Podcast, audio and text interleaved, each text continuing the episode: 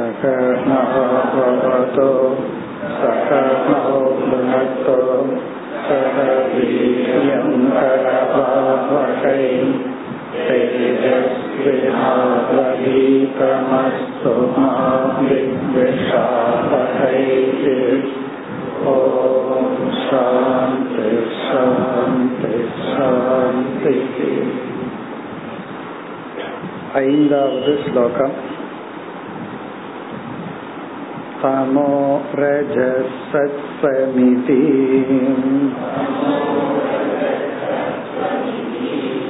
प्रकृतेरभवन् गुणाः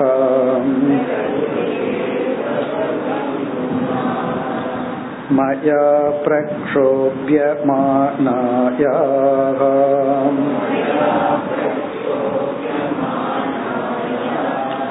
पुरुषानुमतेन च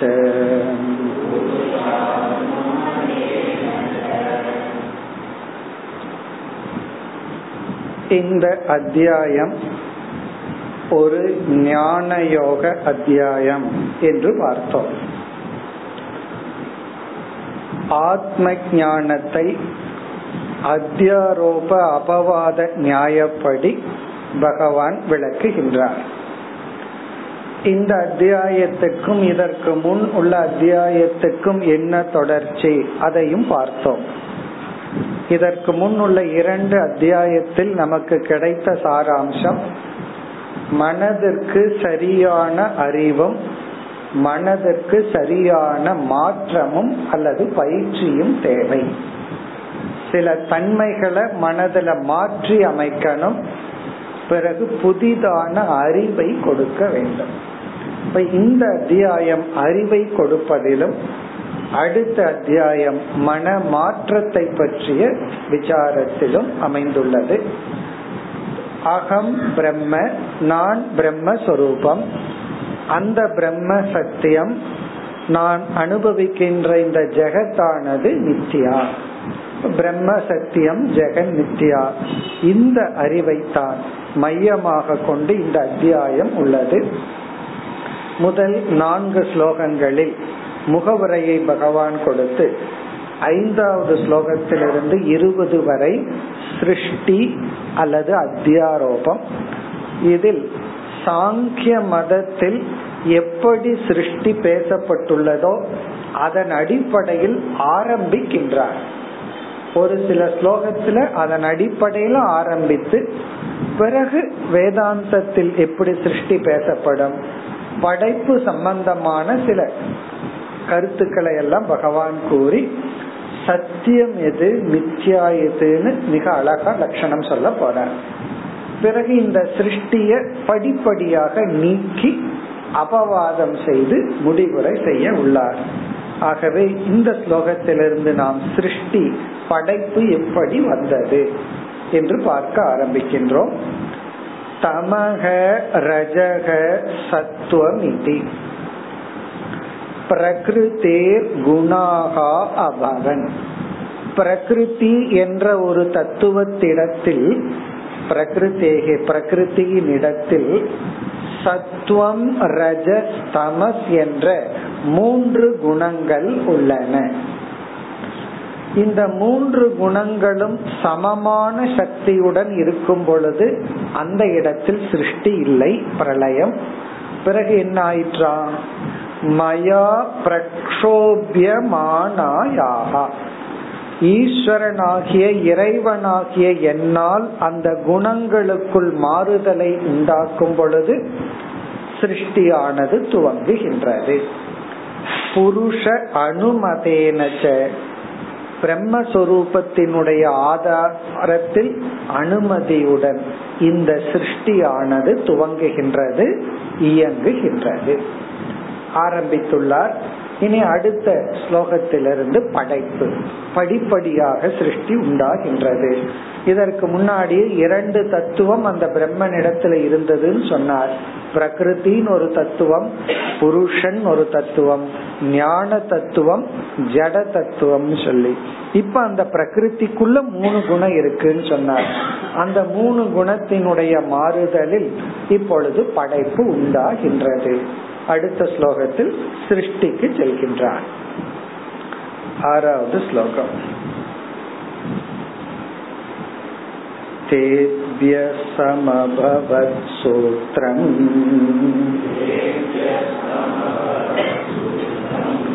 महान् सूत्रेण संयुतः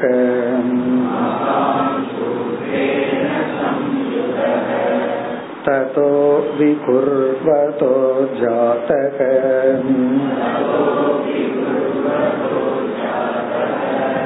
योऽहङ्कारो विमोहनः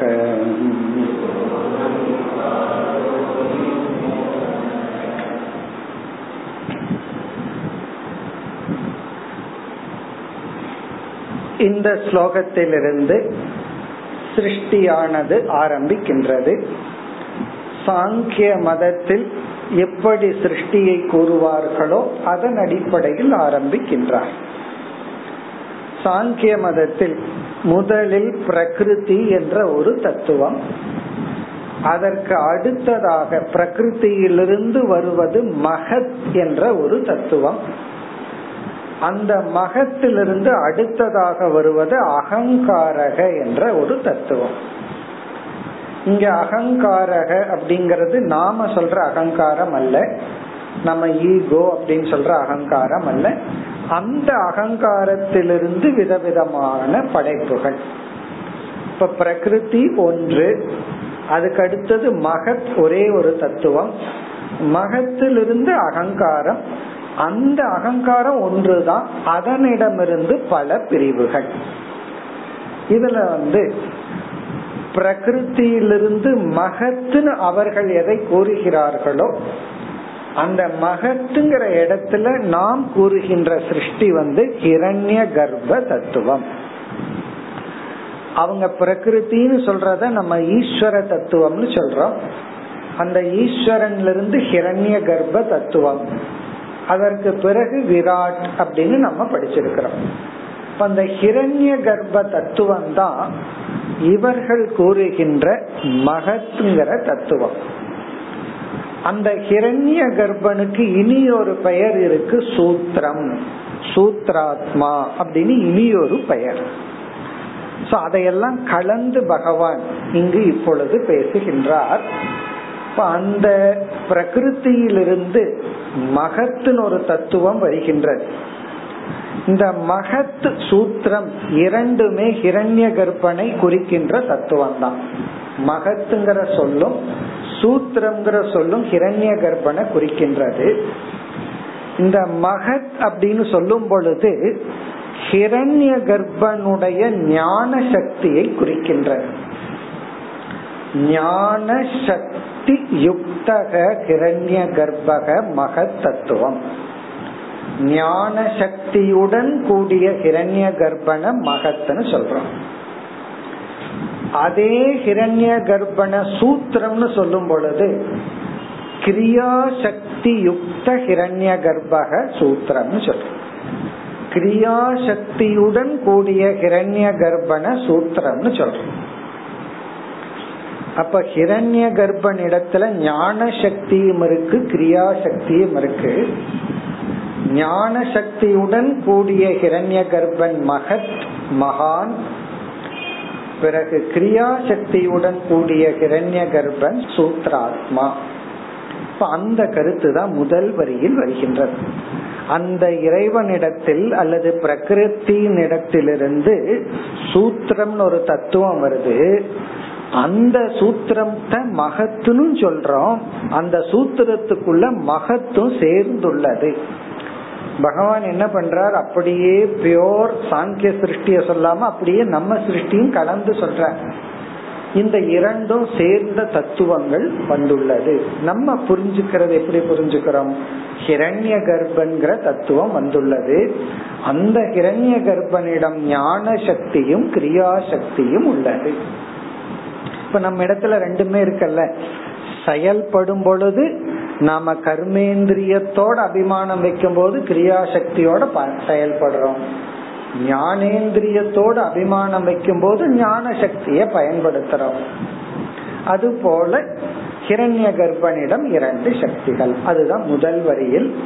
பிறகு இப்படிப்பட்ட ஹிரண்ய கர்ப்பன் அல்லது சூத்திரத்திடமிருந்து அகங்காரம்ங்கிற அடுத்த தத்துவம் தோன்றுகிறது. அதுதான் இந்த ஸ்லோகத்தின் சாராம்சம். ஸ்லோகத்திற்குள் சென்றால் தேபியக. தேபியகனா மூன்று குணத்துடன் கூடிய பிரகிருத்தியிடம் இருந்து. என்ன சென்ற ஸ்லோகத்துல கூறினார் அந்த பிரகிருத்தியிடம் சத்துவம் ரஜஸ் மூணு குணம் இருக்குன்னு சொன்னார். அந்த மூன்று குணத்துடன் கூடிய பிரகிருத்தியிடம் இருந்து சூத்திரம் சமபவத். சூத்திரம் என்கின்ற தத்துவம் தோன்றுகிறது. தேபியக அந்த முக்குண ரூபமான பிரகிருத்தியிடமிருந்து சூத்திரம் சமபவத் சூத்திரமானது தோன்றுகிறது. இத படிப்பவர்களுக்கு ஒரு சந்தேகம் வரலாம். நீங்க சாங்கிய சிருஷ்டிய பத்தி சொல்லும் போது சூத்திரம் எங்கிருந்து வந்துச்சு? பிரகிருத்தியிடமிருந்து மகத்து தானே வந்தது அப்படின்னு சந்தேகம் வந்த உடனே அடுத்த பகுதியில சொல்றார் மகான் சூத்ரேன சம்யுதக.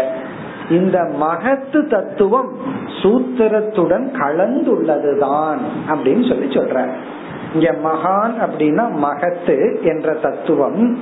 சூத்ரேன சூத்திரம் இங்கு சொல்லப்பட்ட தத்துவத்தில் சம்யுதக சேர்ந்துள்ள தத்துவம் தான்.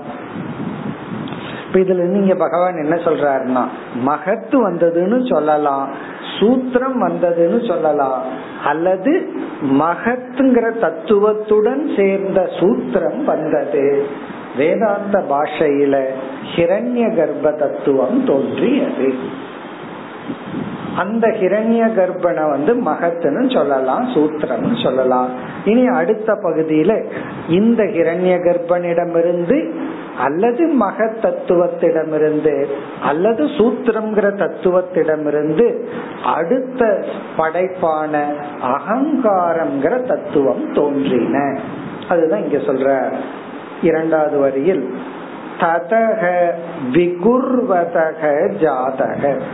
இந்த இரண்டாவது மாற்றத்திலிருந்து விகுர்வதகன இரண்டாவது ஸ்டெப் அதனிடமிருந்து அதாவது சூத்திரத்திடமிருந்து அந்த சூத்திரம் எப்படிப்பட்டதான் மகத்துடன் கலந்துள்ள இந்த சூத்திரத்திடமிருந்து யக அகங்காரக சக ஜாதக.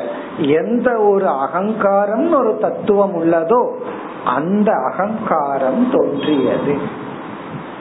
அந்த அகங்காரத்துக்கு இனி ஒரு சொல் விமோகனக கடைசி சொல். விமோகனகனா ஜீவர்களுடைய மதியை மயக்கும். நம்முடைய புத்தியை மயக்க உள்ள அதாவது அந்த என்ன பண்ணுதான் இந்த அகங்காரம் வந்து அகங்காரம் தான் பலதா பிரிந்து அதுல நம்ம அபிமானம் வைக்க வைக்குது. அப்படி நம்மை அபிமானம் வச்சு நம்ம வந்து ஆத்மஸ்வரூபத்திடமிருந்து பிரிக்கின்ற தத்துவமான அகங்கார தத்துவம் தோன்றின. இனி அகங்காரத்துக்குள்ள என்ன இருக்கு? அந்த அகங்காரத்திலிருந்து என்னென்ன வந்ததுன்னு இரண்டே ஸ்லோகத்துல பகவான் சிருஷ்டிய முடிக்க போற குயிக்கா அதுக்கப்புறம் சிருஷ்டி சம்பந்தமான சில யூஸ்ஃபுல் டிப்ஸ் சொல்லுவோமே அதெல்லாம் கொடுக்க போற இந்த சிருஷ்டி சம்பந்தமான கருத்துக்கள் இனி வரும். இந்த என்டையர் கிரியேஷனை மூன்று நான்கு ஸ்லோகத்துல பகவான் முடிக்க போறார். இப்ப சென்ற ஸ்லோகத்துல ஆரம்பிச்சார். பிரகிருத்தின்னு ஒரு தத்துவம் அதுக்குள்ள மூணு குணம் இருந்தது. அந்த குணம் மாற்றம் அடையும் பொழுது மகத்தின் ஒரு தத்துவம் அதனிடமிருந்து அகங்காரம். இந்த அகங்காரத்திலிருந்து தான் துவைதம் வரப்போகுது. இந்த துவைதம் தான் நம்ம வந்து அபிமானம் வைக்க வச்சு பரமாத்மாவிடமிருந்து பிரிக்க போகுது. அதனால விமோகனகிற வார்த்தையை சொன்னார். இனி அடுத்த ஸ்லோகத்துல வந்து இந்த அகங்காரத்துக்குள்ள என்ன இருக்கு? இந்த அகங்காரத்தினுடைய சொரூபத்தை சொல்லி இந்த அகங்காரத்திடமிருந்து எந்தெந்த தத்துவங்கள் தோன்றின? அதை அடுத்த இரண்டு ஸ்லோகங்களில் கூறப்போகின்றார். ஏழாவது ஸ்லோகத்துல அகங்காரத்துக்குள்ள என்னென்ன தத்துவம்? அதை கூறுகின்றார். வைகாரிகஸ்தைஜசஸ்ச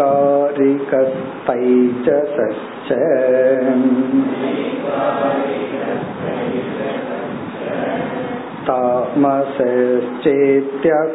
त्रिवित्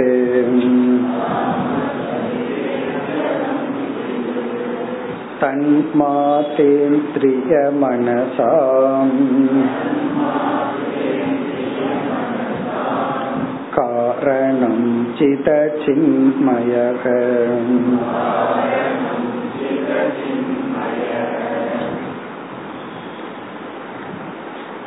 இந்த ஸ்லோகத்தில் சாங்கியர்கள் கூறுகின்ற மூன்றாவது படியில் இருக்கிற அகங் அல்லது அகங்கார தத்துவத்துக்குள் இருக்கின்ற அம்சம் பேசப்படுகிறது. இந்த அகங்காரத்துக்குள்ள என்ன இருக்கு? அது எப்படிப்பட்டது? அது எதற்கு காரணம்? அதை இங்கு அறிமுகப்படுத்தி அடுத்த ஸ்லோகத்திலையும் சொல்லுவார். இந்த அகங்காரத்திடமிருந்து எந்தெந்த தத்துவங்கள் தோன்றின? இப்ப இந்த ஸ்லோகத்தினுடைய முதல் வரியில் கடைசி பகுதி அகம் திரிவிது. அகம் திரிவிது. இந்த இடத்துல அகங்கிற சொல்லுக்கு அகங்கார தத்துவம். பிரகிருதி அதிலிருந்து மகத் அதிலிருந்து தோன்றிய அகங்காரம்ங்கிற தத்துவம். திரிவித்து என்றால் மூன்று தத்துவங்களுடன் உள்ளடங்கி உள்ளது. இதற்குள்ளேயும் மூணு தத்துவம் இருக்கு. இது அப்படியே படிச்சோம்னா அகம் திருவித்துனா அகம்ங்கிறதுக்கு நான் ஒரு அர்த்தம். திரிவித்து அப்படின்னா நான் மூணு ஆடு அப்படின்னு அர்த்தம் ஆகிடும் சில சமயங்கள்ல நம்ம சொல்லுவோம்ல நான் வேற ஆள் தெரியுமா? என்னை பத்தி என்ன நினைக்கிற? அப்படின்னு சொல்றது போல. எனக்குள்ள இனி ஒரு ஆள் இருக்கான் தெரியுமா? இவர் சாந்தமா இருப்பாராம் சீண்டுனா எனக்குள்ள இனி ஒரு ஆள் இருக்கான் தெரியுமா? அப்படிங்கிறது போல அகம் திருவித்துனா நான் மூன்றாக உள்ளேன். இப்ப இந்த இடத்துல நான்கிற அர்த்தம் அல்ல. அகங்கார தத்துவம் மூன்று தத்துவங்களுடன் கூடி உள்ளது. அந்த மூன்று தத்துவம் நமக்கு ஏற்கனவே தெரிஞ்சதுதான். பிரகிருதிங்கிறதுக்குள்ள சத்துவம் ரஜஸ் தமஸ்ங்கிற மூணு தத்துவம் இருந்ததுன்னா மகத் அல்லது சூத்திரத்துக்குள்ளேயும் இந்த மூன்று தத்துவம் இருக்கும். அதிலிருந்து மாறி வந்துள்ள அகங்காரத்துக்குள்ளேயும் இந்த மூன்று குணங்கள் உள்ளன. இங்க திரிவித் அப்படிங்கிறது மூன்று குணங்கள். சத்துவம் ரஜஸ் தமஸ் என்ற மூன்று குணங்கள். இந்த அகங்காரத்துக்குள்ளேயும் சத்துவ குணம் ரஜோகுணம் தமோ குணம் என்ற மூன்று குணங்கள் உள்ளது. அதுதான் முதல் வரியில் விளக்கப்படுகிறது. வைகாரிக தைஜசக தாமசக இதி.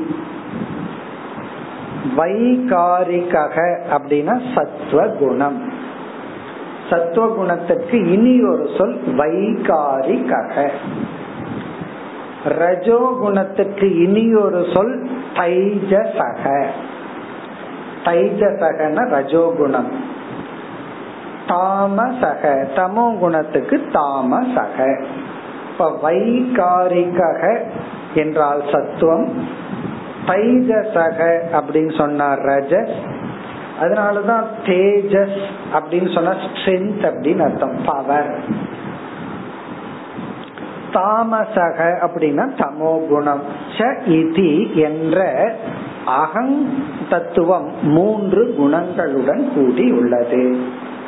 இனி இரண்டாவது வரியில் கடைசி சொல் சித் அச்சித் மயக இந்த அகங்காரத்தை பற்றிய மேலும் ஒரு விளக்கம். இந்த அகங்காரமானது சித்மயமாகவும் அச்சித்மயமாகவும் உள்ளது. ஜட சொரூபமாகவும் சேதன சொரூபமாகவும் உள்ளது. ஜட அஜட ஆத்மகம். ஜடா ஜட சொரூபம் ஜட ரூபமாகவும் இருக்கு அஜட ரூபமாகவும் இருக்கு. இந்த அகங்காரங்கிற தத்துவம் வந்து சேத்தனம் அச்சேதனம் ரெண்டுமா இருக்கு. அதாவது வந்து ஒரு ஆங்கிள் பார்த்தா இனர்ட் ஜடம். இனி ஒரு ஆங்கிள் பார்த்தா சேத்தனமா இருக்கு. அதுக்கு என்ன எக்ஸாம்பிள் எதை எக்ஸாம்பிளா சொல்லணும்? நம்முடைய பாடி நம்முடைய ஸ்தூல உடலை உதாரணமா சொல்லலாம். இந்த ஸ்தூல உடல் வந்து ஒரு கோணத்துல ஜடமா இருக்கு. அதுக்கு ஒரு இன்ஜெக்ஷன் கொடுத்து மரத்து போக வச்சுட்டோம்னு வச்சுக்கோமே. என்ன பண்ணாலும் ஒன்னும் தெரியாது. டாக்டர் விளையாடுவார் கத்தியில. காரணம் என்னது? ஜடம். ஒன்னும் பண்ணார். அதெல்லாம் சொல்லுவாங்க. சில பெரிய ஆபரேஷன் எல்லாம் நடக்க நடக்க அவங்க பீஸா சாப்பிட்டு ஆபரேஷன் பண்ணுவாங்களாம். காஃபி குடிச்சிட்டே பண்ணுவாங்களாம். அதெல்லாம் அப்படியே வச்சுட்டு கொஞ்சம் காஃபி குடிச்சிட்டு வர்றாங்க ஏன்னா நாலு மணி நேரம் நின்றுட்டு ஆப்ரேஷன் பண்ணணும். ரெண்டு மணி நேரம் பண்ணி சரி எல்லாம் அப்படியே இருக்கட்டுன்னு இவங்க வேலையை முடிச்சுட்டு வந்துட்டு மறுபடியும் பரடுவாங்க காரணம் என்ன? அது ஜட பொருள் தானே. இப்ப நம்ம சரீரம் வந்து ஜடம். பிறகு அதுக்கு உணர்வு வந்தவுடன் உணர்வு வந்தவுடன் ஒரு சிறிய காற்றும் கூட நம்ம உணர வைக்கின்றது. காற்று அடிக்குது உஷ்ணமா இருக்கு குளிர்ச்சியா இருக்கு. அப்ப இந்த உடல் வந்து ஜடஸ்வரூபமாகவும் அஜடஸ்வரூபமாகவும் இருக்கின்றது. அப்படி இந்த தன்மை அகங்காரத்திடமிருந்தே ஆரம்பம் ஆகிறது அகங்காரம் பிரகிருத்திலேயே ஆரம்பம் ஆகிறது ஆகவே சித் அச்சித்மயக இந்த இடத்துல சித்துனா சைத்தன்யம் அர்த்தம் கிடையாது. உணர்வு சொரூபம். அச்சித்துனா ஜடஸ்வரூபமாகவும் உள்ளது அகங்கார தத்துவம். இந்த அகங்கார தத்துவம் வந்து ஜடமாகவும் உணர்வு ரூபமாகவும் உள்ளது. பிறகு இந்த அகங்காரம் இனி ஒரு சொரூபமாகவும் உள்ளது. அது அதுக்கு முன்னாடி சொல் காரணம். அது பல படைப்புக்கு காரணமாகவும் உள்ளது. அதுவே மகத்திடமிருந்து தோன்றியதுதான். அதே சமயத்துல அதுவும் மற்ற படைப்புக்கு காரணமாக உள்ளது. இப்ப அது என்னன்னா காரிய காரணாத்மகம். அதுவே ஒரு காரியம்தான். யாரை காட்டிலும் யாரை காட்டிலும் சொன்னா அதனுடைய காரணமான மகத்தை காட்டிலும். பிறகு அதுவும் சிலதை படைத்துள்ளது. அதாவது பார்த்தோம் அப்படின்னா அப்பா இருக்கார். அவருக்கு சில பையன் இருக்கான். அவருக்கும் அப்பா இருக்கார். அப்ப அவர் யாருன்னா அவருடைய தந்தையினுடைய அடிப்படையில மகன். அவருடைய மகன் அடிப்படையில தந்தை. அப்படி காரணம். காரணம்னா இது மற்ற சில படைப்புகளுக்கு காரணம். எதுக்கெல்லாம் காரணம்? அதுதான் இரண்டாவது வரியில்.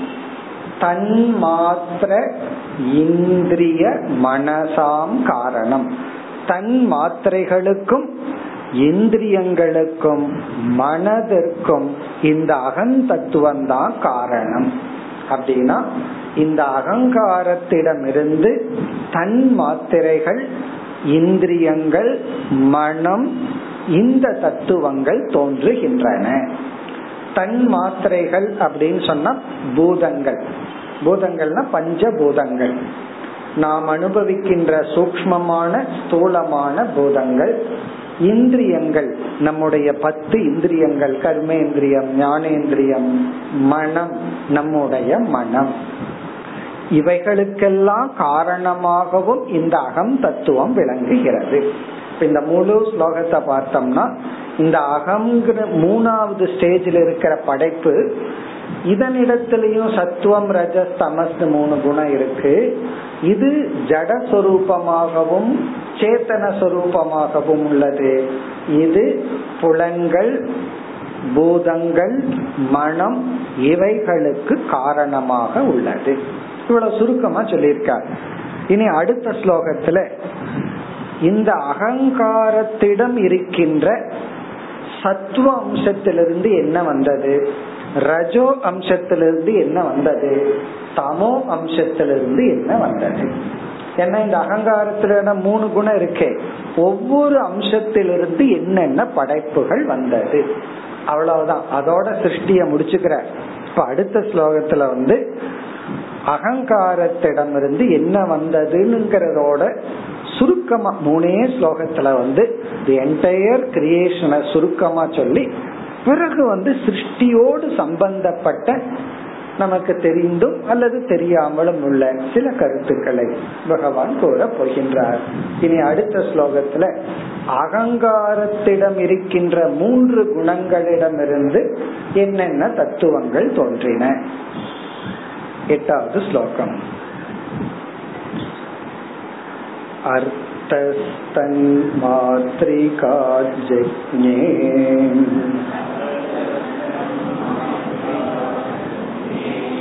तामसातिन्द्रियाणि च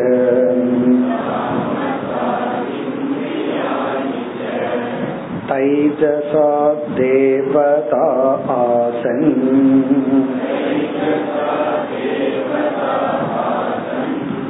एकादश च वैकृतात्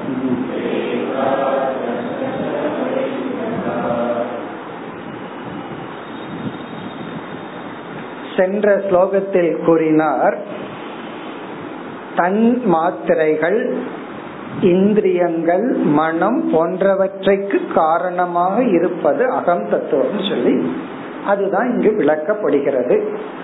நம்ம பதில பார்த்துட்டு ஸ்லோகத்துக்குள்ள போலாம். எளிமையான ஸ்லோகம் தான் அதாவது தமசிலிருந்து போவோம்.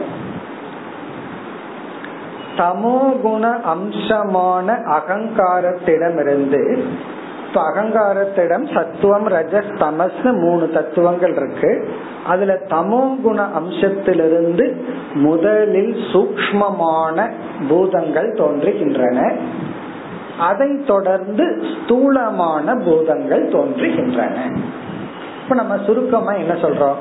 பஞ்ச பூதங்கள் நாம் பார்த்து அனுபவிக்கின்ற ஜட பிரபஞ்சம் அகங்காரத்தினுடைய தமோ குண அம்சத்திலிருந்து தோன்றின.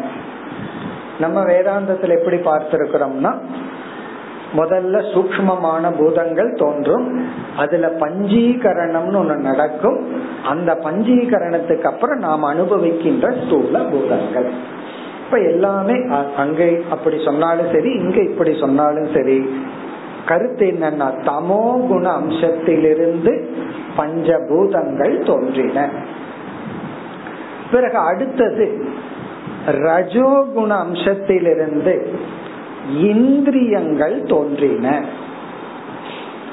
அகங்காரத்தினுடைய ரஜோகுண அம்சத்திலிருந்து இந்திரியங்கள் தோன்றின. அகங்காரத்தினுடைய சத்துவ குண அம்சத்திலிருந்து மனமும் அந்த இந்திரியங்களுக்குரிய தேவதைகளும் தோன்றின. அதுதான் இந்த ஸ்லோகத்தின் சாராம்சம். ரஜோகுணத்திலிருந்து இந்திரியங்களும் சத்துவ குணத்திலிருந்து மனமும் அந்தந்த இந்திரியங்களுக்குரிய தேவதைகளும் தோன்றின. நாம தத்துவ போதத்துல பார்த்த சிருஷ்டிக்கும் இதற்கும் உள்ள வேற்றுமை என்ன?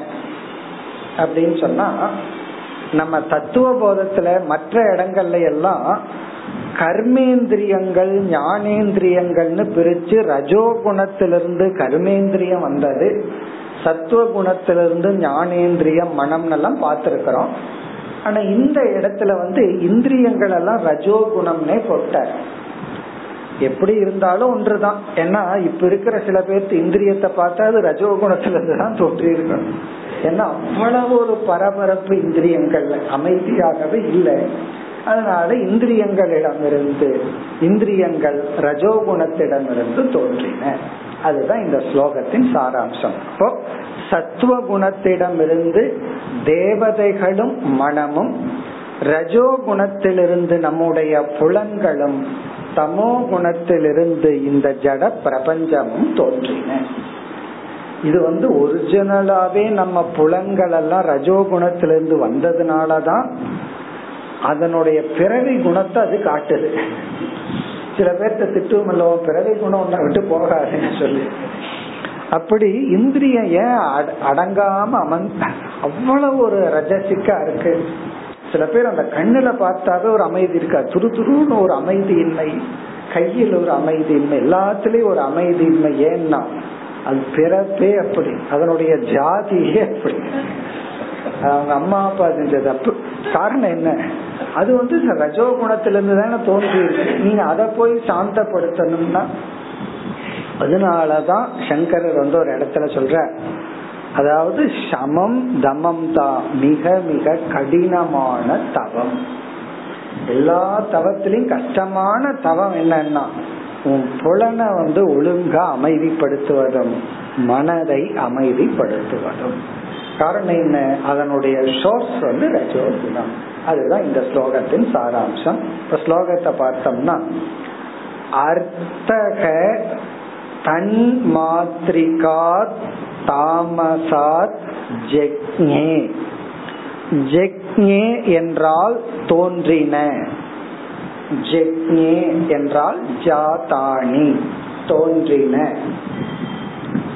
தாமசாத் அகங்காரத்தினுடைய தமோ அம்சத்திலிருந்து தன் மாத்திரிகா இந்த தாமச அம்சம் தன் மாத்திரையாக மாறி அதிலிருந்து அர்த்தக ஜெக்ஞே. இங்க அர்த்தகங்கிற சொல் வந்து ஐந்து ஸ்தூல பூதங்கள். அத்தகன ஸ்தூல பூதங்கள். இன்னர்ட் ஆப்ஜெக்ட் நாம பார்த்து அனுபவிக்கின்ற ஸ்தூல பூதங்கள். இந்த இடத்துல எல்லாம் நான் வந்து பூதங்கள் ஸ்தூல பூதம் அஞ்சுன்னு சொல்லிட்டே இருக்கேன். காரணம் என்ன? அந்த அஞ்செல்லாம் சொல்லக்கூடாது. அதெல்லாம் உங்களுக்கு தெரியும்னு எடுத்துக்கொண்டு திடீர் திடீர்னு பூதம்ட்டு போயிட்டாரு அப்படின்னு சந்தேகம் வந்துடக்கூடாது. அது உங்களுக்கு தெரியும். அதையும் போய் சொல்லிட்டு இருந்தா சில பேருக்கு கோவம் வந்துடும் இத்தனை வருஷம் படிச்சிட்டு இருந்த எங்களை பார்த்து நீங்க வந்து ஆகாசம் வாயு நெருப்பு இப்படி எல்லாம் சொல்றீங்களா? அப்படின்னு உங்களுக்கு கோவம் வந்துடும் உங்களுக்கு தெரியுங்கிறதுனால நான் சொல்லல. ஐந்து பூதங்கள் அர்த்தக நாம் பார்த்து அனுபவிக்கின்ற பஞ்ச பூதங்கள் தாமசாத் தன்மாத்திரிகா ஜெக்னி இது எப்படி புரிஞ்சுக்கணும்னா தாமசத்திலிருந்து உருவான தன்மாத்திரையிலிருந்து உருவான ஐந்து பூதங்கள் தோன்றின. இனி அடுத்தது இரண்டாவது வரியில தைஜசாத் அப்படிங்கறத ஃபர்ஸ்ட் எடுத்துக்கணும். தைஜசாத்னா ரஜோகுண அம்சத்திலிருந்து அத முதல்ல படிக்கணும். தைஜசாத். ரஜோகுண அம்சத்திலிருந்து அகங்காரத்தினுடைய ரஜோகுணத்திலிருந்து இனி முதல் வரியில கடைசி சொல் இந்திரியாணிச்ச ஜக்னீரேன்னு படிக்கணும். இந்திரியங்கள் தோன்றின. இந்திரியங்கள் தோன்றின. இந்திரியானின இந்திரியங்கள். அதாவது ஐந்து கர்மேந்திரியங்கள் ஐந்து ஞானேந்திரியங்கள் தோன்றின. நம்ம தத்துவபோதத்துல எல்லாம் இந்த கர்மேந்திரியம் பிராண தத்துவம் எல்லாம் ரஜோகுணத்திலிருந்தும் இந்திரியம் ஞானேந்திரியம் மனசெல்லாம் சத்துவ குணத்திலேன்னு படிச்சோம். காரணம் என்னன்னா சத்துவ குணங்கிறதுனால ஞானம் கிடைக்குது. பிராணன் வந்து செயல்படுவதனால ரஜோகுணம்னு பார்த்தோம். ஆனா இந்த இடத்துல வந்து இந்திரியங்களும் செயல்படுவதனால் ரஜோகுணத்திலிருந்து தோன்றின. அப்ப தைஜசாத் இந்திரியாணி தோன்றின. இனி அடுத்தது வந்து தேவதாகா ஏகாதச வைகிருதாத் ஆசன். வைகிருதாத் அப்படின்னா சத்துவ குணத்திலிருந்து தேவதாகா ஏகாதச ஆசன். அதாவது இங்க சேங்கிறதுல மனம் தோன்றின. அந்த மனதுடன் பதினோரு தேவதைகளும் தோன்றின. பதினோரு தேவதைகள்னு சொன்னா ஐந்து ஞானேந்திரியத்திற்குரிய தேவதைகள் ஐந்து கர்மேந்திரியத்திற்குரிய தேவதைகள் பிறகு மனதினுடைய தேவதை. இதனுடைய ரெஃபரன்ஸ் எல்லாம் நம்ம தத்துவ போகத்துல போய் பார்த்துக்கலாம். ஏன்னா தத்துவ போகத்துல அந்தந்த தேவதைகள் எல்லாம் நம்ம படிச்சிருக்கிறோம். அப்படி ஒவ்வொரு புலன்களுக்கும் ஒவ்வொரு தேவதைகள் சொல்லப்பட்டுள்ளது. அந்த பதினோரு தேவதைகளும் மனமும் ஆசன் இந்த இடத்துல ஆசன்னா தோன்றின. வைகிருதாத். வைகிருதாத் அப்படின்னு சொன்னா சத்துவ குணத்திடம் இருந்து இவ்வளவுதான். இந்த ஸ்லோகத்துக்குள்ளேயே எல்லா சிருஷ்டியும் ஓவர் நம்ம சில சமயம் சிருஷ்டிய பார்க்க ஆரம்பிச்சோம்னா ரொம்ப தூரம் போகும். அவ்வளவையும் பகவான் ரொம்ப சுருக்கமா சொல்லிட்டார். இருப்பினும் இருபதாவது ஸ்லோகம் வரைக்கும் அத்தியாரோபம் தான் இருந்தாலும் இனி சிருஷ்டியோடு சம்பந்தப்பட்ட சில கருத்துக்களையே பகவான் கூறிக்கொண்டு வருகின்றார். இத்துடன் சாங்கிய சிருஷ்டி ஓவர். அல்லது சிருஷ்டியே முடிகிறது இந்த சிருஷ்டியுடன் சம்பந்தப்பட்ட சிலதெல்லாம் நம்ம ஒரு இன்ட்ரெஸ்டிங்கான கருத்தை எல்லாம் இனி பகவான் சொல்லிட்டு வந்து பிறகு சத்தியத்துக்கும் மித்தியாவுக்கு அழகான லட்சணம் சொல்ல போற எது சத்தியம்? இதுதான் சத்தியம். எது மித்தியா இதுதான் மித்தியான்னு சொல்லி அந்த சிருஷ்டிய அபவாதம் பண்ணி அத்தியாயத்தை முடிப்பார். இனி இனி வர்ற கருத்துக்கள் எல்லாம் சிருஷ்டியோடு சேர்ந்த சிருஷ்டியுடன் கூடிய தத்துவங்கள் தான் அதாவது சிருஷ்டியினுடைய படிகள் இத்துடன் முடிவடைகிறது இனி அடுத்த ஸ்லோகம் ஒன்பது मया सञ्चोदिता भावाः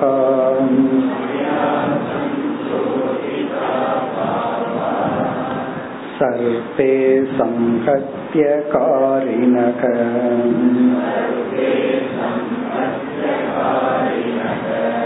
அண்டமுத்பாதயாமாசுகோ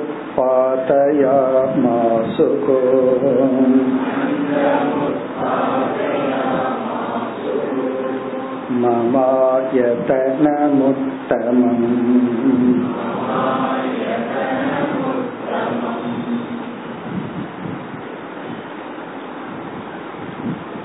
மயா சஞ்சோதிதா பாவாகா பாவாகா என்றால் படைக்கப்பட்டுள்ள அனைத்து தத்துவங்களும். கிரியேட்டட் ஆப்ஜெக்ட் இந்த உலகத்துல என்னெல்லாம் படைக்கப்பட்டுள்ளதோ அவைகள் அனைத்தும். பாவாகா மயா சஞ்சோதிதாகா. இது ரொம்ப ஒரு அழகான கருத்து. எல்லாமே என்னுடைய சக்திக்குட்பட்டு என்னுடைய பார்வைக்குட்பட்டு தான் இயங்கிக் கொண்டு வருகின்றது. மயா சஞ்சோதிதாக. இங்க சஞ்சோதனம் அப்படின்னா கண்காணிப்பு அப்படின்னு அர்த்தம். என்னுடைய கண்காணிப்புக்கு உட்பட்டுத்தான் அனைத்து தத்துவங்களும் உள்ளன. சர்வே பாவாக. எல்லா பாவங்களும் எல்லா படைப்புகளும் மயா சஞ்சோதிதா பாவாக. அதாவது எதுவுமே என்னுடைய சக்திக்கு அப்பாற்பட்டு போகல. என்னுடைய கையை விட்டு போகவில்லை. சில பேர் சொல்லுவாங்க தான் பசங்களை. அவன் என் கைய விட்டு போயிட்டான் சார் அப்படின்னு சொல்லுவாங்க. சின்ன வயசுல இருக்கிற வரைக்கும் கையக்குள்ள இருந்தான். புடிச்சு புடிச்சு இழுத்து அடிச்சிட்டு இருந்தேன். இப்ப வந்து கைய விட்டு போயிட்டான். அப்படின்னா என்னுடைய கண்ட்ரோலுக்கு அப்பாற்பட்டு போயிட்டான். இனி அவன் சொல்றதான் நம்ம கேட்கணும். இனி அல்லது அவன்கிட்ட எதுவும் சொல்ல கூடாது இதெல்லாம் அவனுக்கு பதினாறு வயசு வரும்போதே நம்ம உணரணும். இதை இவர் எப்ப சொல்லுவார்னா பையனுக்கு நாப்பத்தஞ்சு வயசு இருக்கும்போது சொல்லுவார். அவன் கைய விட்டு பதினாறு வயசுலயே போயிட்டான். இது இவருக்கு நாற்பது வயசுல தெரியும். கைய விட்டு போயிட்டான். இப்ப இந்த இடத்துல மயா சஞ்சோதிதாங்கிறது என்ன பகவான் சொல்றாருன்னா இந்த கிரியேஷன்ல நடக்கிற ஒவ்வொரு நிகழ்ச்சியும் ஒவ்வொரு லா கெமிஸ்ட்ரி பிசிக்ஸ் எல்லாமே என்னெல்லாம் நடக்குதோ என்னெல்லாம் இந்த கிரியேஷன்ல இருக்கோ எதா எல்லாமே என்னுடைய கட்டுக்குள் என்னுடைய கிரிப்ல இருக்கு. நீங்க உங்களால படைக்கப்பட்ட உங்க பையன் கொஞ்ச நாள் தான் உங்க கிரிப்ல இருக்கான். அதுக்கப்புறம் அவங்க கிரிப்ல தான் நீங்க இருப்பீங்க. ஆனா நான் படைக்கப்பட்ட உலகம் இருக்கே பாவங்கள். நான் உருவாக்கிய லா நியதிகள் எல்லாமே என்னுடைய கிரிப்பில் இருக்கு. அதனால என்ன யாரும் சேலஞ்ச் பண்ண முடியாது. காரணம் என்ன? எல்லாத்தையுமே நான் என்னுடைய கண்ட்ரோல்ல வச்சிருக்கிறேன். சர்வே சம்ஹத்திய காரிணக இதுவும் அந்த பாவங்கள் உலகத்தில் இருக்கிற தத்துவத்தை விளக்கிறார். சர்வே அனைத்தும் சம்ஹத்திய காரிணக சம்ஹத்திய காரிணக என்றால் இந்த உலகத்தில் இருக்கிற எல்லா நியதிகளும் லா நாம என்னென்ன லாவை கண்டுபிடிச்சிருக்கிறோமோ கண்டுபிடிக்க போறோமோ அனைத்து தத்துவங்களும் சம்ஹத்திய காரினா ஒன்றோடு ஒன்று சேர்ந்து சீராக இயங்கிக் கொண்டுள்ளது. எல்லாமே பர்ஃபெக்ட் ஆர்டர்னு சொல்ற. இத புரிஞ்சுக்கிறது பெரிய விஷயம். நம்ம மித்தியானெல்லாம் பின்னாடி புரிஞ்சுக்குவோம். அதற்கு முன்னாடி இதை நம்ம புரிஞ்சுக்கணும். அது மித்தியாங்கிறது கடைசியா புரிஞ்சுக்கிறது. அதை போய் நம்ம ஆரம்பத்துல கொண்டு வரும் பொழுதுதான் எனக்கு எல்லாம் மித்தியான்னு தெரியுது. ஆனா அவன் ஏன் என்ன திட்டுறான்னு மட்டும் புரியல. அப்படிங்க மித்தியான்னு தெரிஞ்சதுக்கு அப்புறம் அவன் ஏன் திட்டுறான்? அவன் ஏன் இப்படி நடந்துக்கிறான்? இதெல்லாம் ஏன் நடக்குது? பகவான் இருந்தா கலிகாலத்துல இதெல்லாம் நடக்குமா? இதெல்லாம் அடுத்த சந்தேகம் சந்தேகமா வருது. மித்தியாங்கிறது உண்மையிலேயே கடைசியா புரிஞ்சுக்கணும். மித்தியாவை போய் முதல்ல புரிஞ்சிடுச்சுன்னு சொல்லிட்டு இதெல்லாம் நம்ம ஏன் சொல்றோம்னா இதை புரிஞ்சுக்காததுனாலதான். முதல்ல மித்யாவுக்கு முன்னாடி இதெல்லாம் சத்தியமாவே இருக்கட்டும். பகவான் இந்த இடத்துல சத்தியமா தான் பேசுறார். எல்லாமே என்னுடைய கண்ட்ரோல்ல இருக்கு. உலகத்துல நடக்கிற அனைத்து சம்பவங்களும் அனைத்து நிகழ்ச்சியும் எல்லாமே ஒன்றோடு ஒன்று கைகோர்த்து தான் ஆர்டரா பர்ஃபெக்டா நடந்துட்டு இருக்குன்னு சொல்றாரு. இப்ப இந்த உலகத்துல படைக்கப்பட்ட நியதிகள் எதுவுமே என்னுடைய ஆர்டர் என்னுடைய சக்திக்கு அப்பாற்பட்டு போகல. எல்லாத்தையும் நான் பிடியில வச்சிருக்கிறேன் கைப்பிடியில வச்சிருக்கிறேன். சில பேர்த்த நம்ம வச்சிருப்போம். ஆனா வேற வழி இல்லாம அவன் கொஞ்ச நாள் நம்ம கிட்ட இருப்போம் அப்படி சந்தர்ப்பம் கிடைச்சது விட்டுட்டு ஓடிடுவான். சில பேருக்கு நம்ம பிடிச்சு வச்சிருக்கிறது போல பகவான் சொல்றார் தி என்டையர் கிரியேஷன் இங்க பாவாகனா ஜீவர்கள் கர்ம வினைகள் அவங்க செய்கின்ற பாப புண்ணியங்கள் அது எப்படி நடக்கணும் ஒருத்தன் எப்ப பிறக்கணும் யார எப்ப மீட் பண்ணணும் எல்லாமே எவ்ரி திங் என்னுடைய கண்ட்ரோல்ல இருக்கு. இந்த சிருஷ்டியே சீராக நடக்கின்றது. ஈவன் அதாவது ஒரு அழிவு வந்தாலும் ஸ்டெப் பை ஸ்டெப்பா தான் வரும். சீராகத்தான் அழிவு வரும். அந்த அழிகிறதும் சரி உருவாகிறதும் சரி எல்லாமே என்னுடைய கண்ட்ரோல்ல தான் இருக்கு. இப்ப சம்ஹத்திய காரினக சர்வே பாவாகா. இது வந்து இந்த உலகத்தை பகவான் விளக்கிறார். இந்த உலகம்ங்கிறது வந்து எல்லாமே ஒன்றோடு ஒன்று சேர்ந்து ஒன்று ஒரு ஒரு நான் வந்து ஒரு லாவை கிரியேட் பண்ணுவேன். சில சமயம் கவர்மெண்ட் அந்த மாதிரி பண்ணும். ஒரு லாவை கிரியேட் பண்ணும். அந்த லாவை ஃபாலோ பண்ணணும்னா கவர்மெண்ட் கிரியேட் பண்ண இனி ஒரு லாவை நம்ம பிரேக் பண்ணி ஆகணும். அப்ப என்ன பண்றதுன்னா ஒரு லாவை நம்ம ஃபாலோ பண்றதுக்கு நாம இனி ஒரு லாவை பிரேக் பண்ணாதான் இந்த லாவை ஃபாலோ பண்ணணும்னா இப்படி சம்டைம் கிரியேட் பண்ணி விட்டுருவாங்க. அப்படி அல்ல. நீ கிரியேட் பண்ற லா அப்படி இருக்கலாம். ஆனா நான் கிரியேட் பண்ண இந்த உலகம் வந்து பர்ஃபெக்டா இருக்கு. எல்லாமே ஆர்டரா இருக்கு. ஒன்றோடு ஒன்று சேர்ந்துள்ளது. அதனாலதான் அமெண்ட்மெண்ட்னு வருது. மேற்கொண்டு இந்த லா தொடர்ந்துச்சுன்னா நம்ம புதுசா போட்ட லாவோட இடிக்குது. அதனால அந்த லாவை நம்ம போட முடியாது. அப்படின்னு இப்ப சம்ஹத்திய காரினக எல்லாம் சேர்ந்து இயங்குகின்ற பாவங்கள் மயா சம்சோதிதாக. இங்க சம்சோதனம்னா என்னுடைய கண்காணிக்கு உட்பட்டு என்னுடைய அறிவுக்கும் சக்திக்கும் உட்பட்டு நடந்து கொண்டு உள்ளது. இது கிரியேஷனை பத்தி பகவான் நமக்கு கொடுக்கிற ஒரு அறிவு.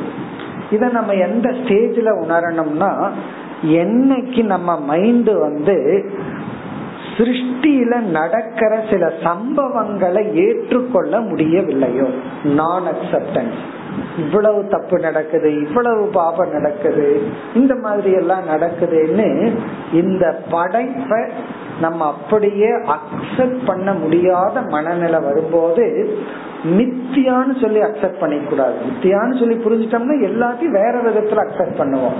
இந்த கருத்தை சொல்லி அக்செப்ட் பண்ணிக்கணும் ஆமா எல்லாமே பகவானுடைய விருப்பப்படிதான் நடக்குது. எல்லாமே பகவானுடைய கண்ட்ரோல்ல நடக்குது. பகவான் இதை அக்செப்ட் பண்ணும்போது நான் யார் இதை அக்செப்ட் பண்ணாத பகவான் எல்லாத்தையும் ஏத்துக்கிறார். அப்ப நான் ஏற்றுக்கொள்ள வேண்டும். இத குறிப்பா நம்ம சுற்றி இருக்கிறவங்க பிஹேவியர்ல போட்டு அப்ளை பண்ணணும். பகவானே அவனோட பிஹேவியர் அக்செப்ட் பண்ணிட்டு வாழ்ந்துட்டு இருக்கிறார் நான் யார் அந்த பிஹேவியரை வந்து ரிஜெக்ட் பண்றதுக்கு? அவங்க அப்படித்தான் நடந்து கொள்வார்கள். இந்த நான் அக்செப்டன்ஸ்னால நம்ம மைண்ட் எப்ப டிஸ்டர்ப் ஆகுதோ அதுக்காக அதை தப்ப சரின்னு அக்செப்ட் பண்ணிக்க நம்ம சொல்லல. அது தப்பு தான் ஆனாலும் நான் ஏற்றுக்கொள்கின்றேன். பிறகு வந்து அடுத்த வரியில என்ன சொல்ற? இந்த தத்துவங்கள் எல்லாம் தான் இப்பொழுது நாம் வாழ்ந்து கொண்டிருக்கின்ற அதாவது வந்து அண்டம் அப்படின்னு சொன்னா நம்ம வந்து இந்த சயின்ஸ்ல எப்படி பிரிக்கிறோம் இந்த கிரகங்கள் எல்லாம் இருக்கே எந்த கிரகத்துல உயிர்கள் வாழ்கின்றனவோ அது ஒரு டைப் உயிர்கள் வாழ முடியாத கிரகங்கள்னு நம்ம பிரிச்சிருக்கிறோம். அதனாலதான் நம்ம எர்த்துக்கு வந்து கிரீன் ஹவுஸ் அப்படின்னு பேர். அதுக்கு வந்து கிரீன் ஹவுஸ்னு சொல்றாங்க.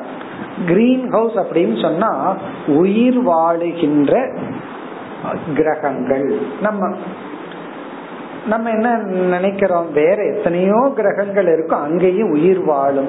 ஆனா அதை இன்னும் நம்மளால கண்டுபிடிக்க முடியாம இருக்கு. வேற எந்த கிரகத்துல நம்ம போல உயிர் வாழ்கின்ற கிரகங்கள் இருக்கு. நமக்கு தெரிஞ்ச சயின்ஸ்ல நம்ம கிரகம் ஒண்ணுதான் உயிர் வாழ்கின்ற கிரகம். மற்றதுல எல்லாம் தேடிக்கொண்டு உள்ளோம். இங்க அண்டம் அப்படின்னு சொன்னா உயிர் வாழ்கின்ற கிரகம் அல்லது படைப்பு. அந்த அண்டமானது தோன்றி உள்ளது. பிறகு பகவான் சொல்றார் அதுதான் என்னுடைய அழகான இருப்பிடம். நான் வந்து சூரிய மண்டலத்திலே இருக்க செவ்வாய் கிரகத்திலே இருக்க உயிர்கள் வாழாத கிரகத்திலையும் நான் இருக்கிறேன். பட் என்னுடைய ஃபேவரேட் பிளேஸ் என்னன்னா உங்களை மாதிரி உயிர் வாழ்கின்ற கிரகங்கள். அது என்னுடைய உத்தமமான படைப்பு. என்ன பகவான் வந்து படைக்கலான்னு முடிவு பண்ணி ஜீவராசியையே படைக்காம எல்லாமே செவ்வாய் கிரகம் மாதிரி அல்லது வெறும் கேஸ் மட்டும் இருக்கிற மாதிரி ஒரு கோலங்களை படிச்சாருன்னா என்ன பிரயோஜனம்?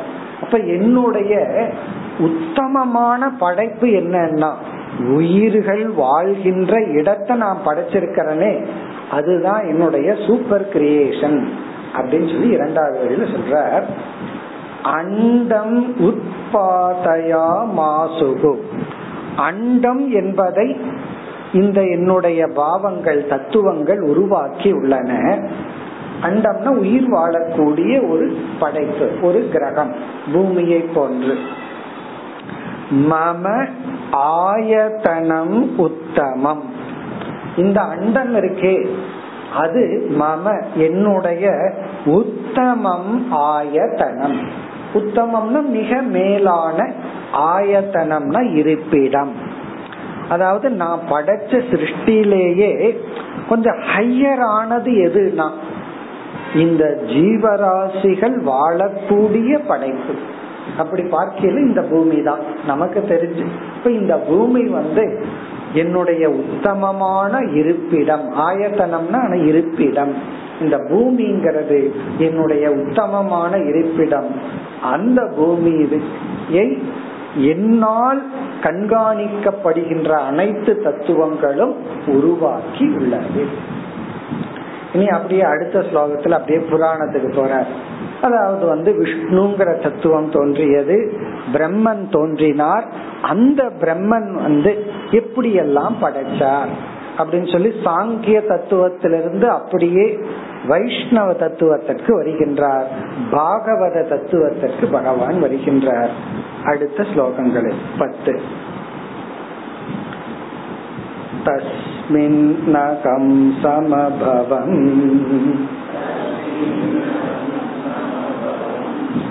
अण्डे सलिलसंस्थितौ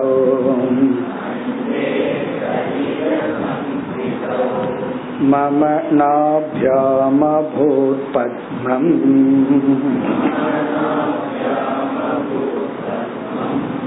विश्वाख्यं तत्र चात्मभूः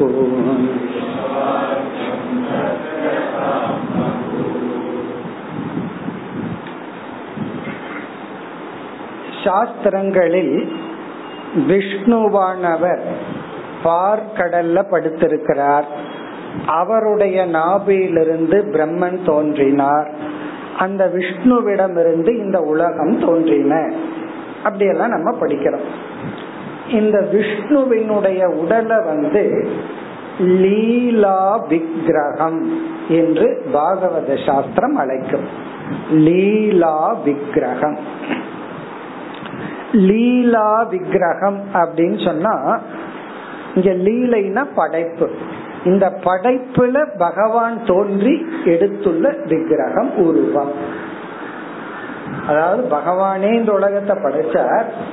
பிறகு விஷ்ணுங்கிற ஒரு லீலா விக்கிரகத்தை படைச்சு அந்த விக்கிரகத்துக்குள்ள இருந்து பிரம்மாவை படைச்சு மற்ற சிருஷ்டி எல்லாம் படைத்தார் அதுதான் இங்கு சொல்லப்படுகிறது. இப்ப இந்த ஸ்லோகத்தின் சாராம்சம் இப்ப சாங்கிய தத்துவ சிருஷ்டியிலிருந்து வைஷ்ணவ தத்துவ சிருஷ்டிக்கு வந்துடுற அதாவது பாகவத சிருஷ்டி சொல்றது. பாகவதம்னு சொன்னா வைஷ்ணவர்களுடைய சிருஷ்டி. அதுல வந்து பகவான் வந்து லீலா விக்கிரகமாக நாராயணனாக விஷ்ணுவாக அமர்ந்துள்ளார். அவருடைய நாபியிலிருந்து பிரம்மதேவன் தோன்றுகிறார் பிறகு அந்த பிரம்ம தேவன் தான் மற்ற ஜீவராசிகளை தேவர்களை ரிஷிகளை எல்லாம் படைக்கிறார். அப்படியும் பேசப்பட்டுள்ளது. அந்த ரெஃபரன்ஸ் அடுத்த இரண்டு ஸ்லோகத்துல சொல்றார். அதாவது நான் நாராயண ரூபமா லீலா விக்கிரகமா நான் இருக்கிறேன் என்னிடமிருந்து இந்த சிருஷ்டி வருகிறது. அதாவது அப்படியே கலந்து சொல்ற சாங்கிய சிருஷ்டியோட ஆர்டர் ஓவர் பிறகு வந்து பாகவத சிருஷ்டிய சொல்றார். தஸ்மின் அகம் சமபவம். தஸ்மின் இந்த அண்டத்தில். அதாவது உயிர் வாழக்கூடிய அல்லது என்னுடைய உத்தமமான படைப்பான அண்டத்தில் அகம் சமபவம். நான் வெளிப்படுகின்றேன். நான் வெளிப்படுகின்றேன். இத வந்து தத்துவ ரீதியா சொல்லணும். பிலசாபிக்கலா சொல்லணும்னா சிதாபாச ரூபேன சபவம் சொல்லலாம். அல்லது சிருஷ்டி ரூபமா சொல்லணும்னா லீலா விக்கிரக நாராயணன் விஷ்ணு ரூபமாக நான் வெளிப்படுகின்றேன். அந்த விஷ்ணு ரூபம் எங்கு? அண்டே சலில சம்ஸ்திதோ. சலிலம் அப்படின்னா நீர். இந்த இடத்துல நீர்னா பாற்கடல். இந்த பார்க்கடலில் நான் நாராயணனாக வெளிப்படுகின்றேன். அதாவது நாராயணன் அப்படிங்கிற ரூபமாக நான் வெளிப்பட்டுள்ளேன். பிறகு இரண்டாவது வரையில் மம நாபியாம் என்னுடைய நாபியிடம் இருந்து அதாவது சிருஷ்டி ஸ்தானம் என்னுடைய நாபியிடம் இருந்து விஸ்வாக்கியம் பத்மம் அபூத். பகவானுடைய நாபியிலிருந்து ஒரு தாமரை தோன்றுகிறது. அந்த தாமரைக்கு பெயர் வந்து விஸ்வாக்கியம் ஆக்கியம்னா பெயரை உடைய. விஸ்வம் என்ற பெயரை உடைய பத்மம் அபூத். பத்மமானது. அதாவது ஒரு பத்மம் தோன்றியது. தாமரை தோன்றியது. தத்ரச்ச ஆத்மபூகு அந்த தாமரையில் பிரம்மதேவன் தோன்றினார். ஆத்மபூகுன பிரம்மதேவன். அந்த தாமரையில் பிரம்மதேவன் தோன்றினார். இனி அந்த பிரம்மதேவன் என்ன செய்தார்? அவர் ரிஷிகளை உலகங்களை படைத்தார் அது அடுத்த ஸ்லோகத்தில் வருகிறது பதினோராவது ஸ்லோகம் सोदृशतपसा युक्तः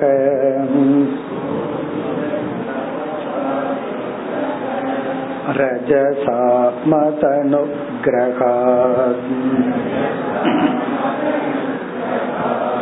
लोकान् सपालान् विश्वात्मा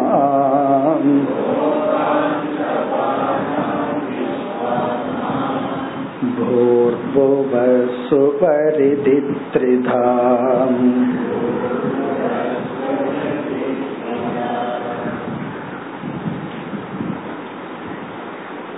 सह असृजत तपसा युक्त सह ब्रह्म இப்ப அந்த பிரம்மதேவன் என்ன செய்தார்?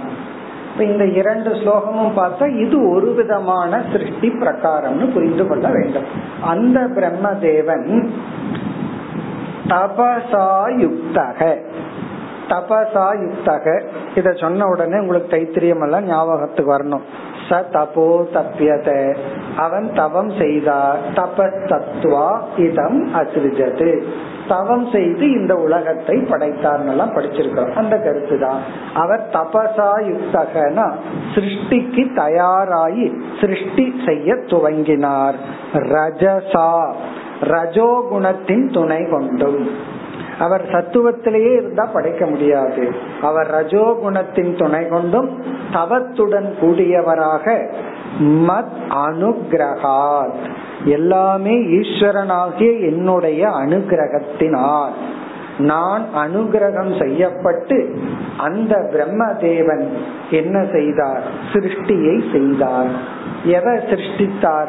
உலகத்தையும் உலகத்தை பாதுகாக்கின்ற தேவர்களையும் சிருஷ்டி செய்தார். தேவர்களும் படைக்கப்படுகிறார்கள். அதுதான் இரண்டாவது வரியில் லோகான் பாலான் விஸ்வாத்மா அசிருஜத் விஸ்வாத்மா. பிரம்மதேவனுக்கு கொடுக்கிற பெயர் விஸ்வாத்மா. அந்த பிரம்மதேவன் லோகான் உலகத்தையும் லோக பாலான் உலகத்தை கட்டி காக்கின்ற தேவர்களையும் படைத்தார். அந்த உலகம் என்ன? பூகு புவக சுவக இது திருதா.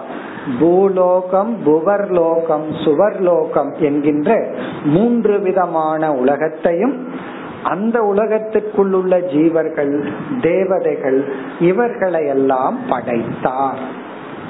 இனி அடுத்த ஸ்லோகத்துல எந்த லோகத்துல எந்த ஜீவராசிகள்? எப்படிப்பட்ட தவம் செய்தா எப்படிப்பட்ட லோகம் கிடைக்கும்? அதெல்லாம் நமக்கு தெரியாத தேவையான கருத்து. நீ இந்த மாதிரி பண்ணா உனக்கு இந்த லோகம் கிடைக்கும். இந்த கருத்தை எல்லாம் பகவான் மேலும் கூற இருக்கின்றார். அடுத்த வகுப்பில் தொடர்வோம். ஓம்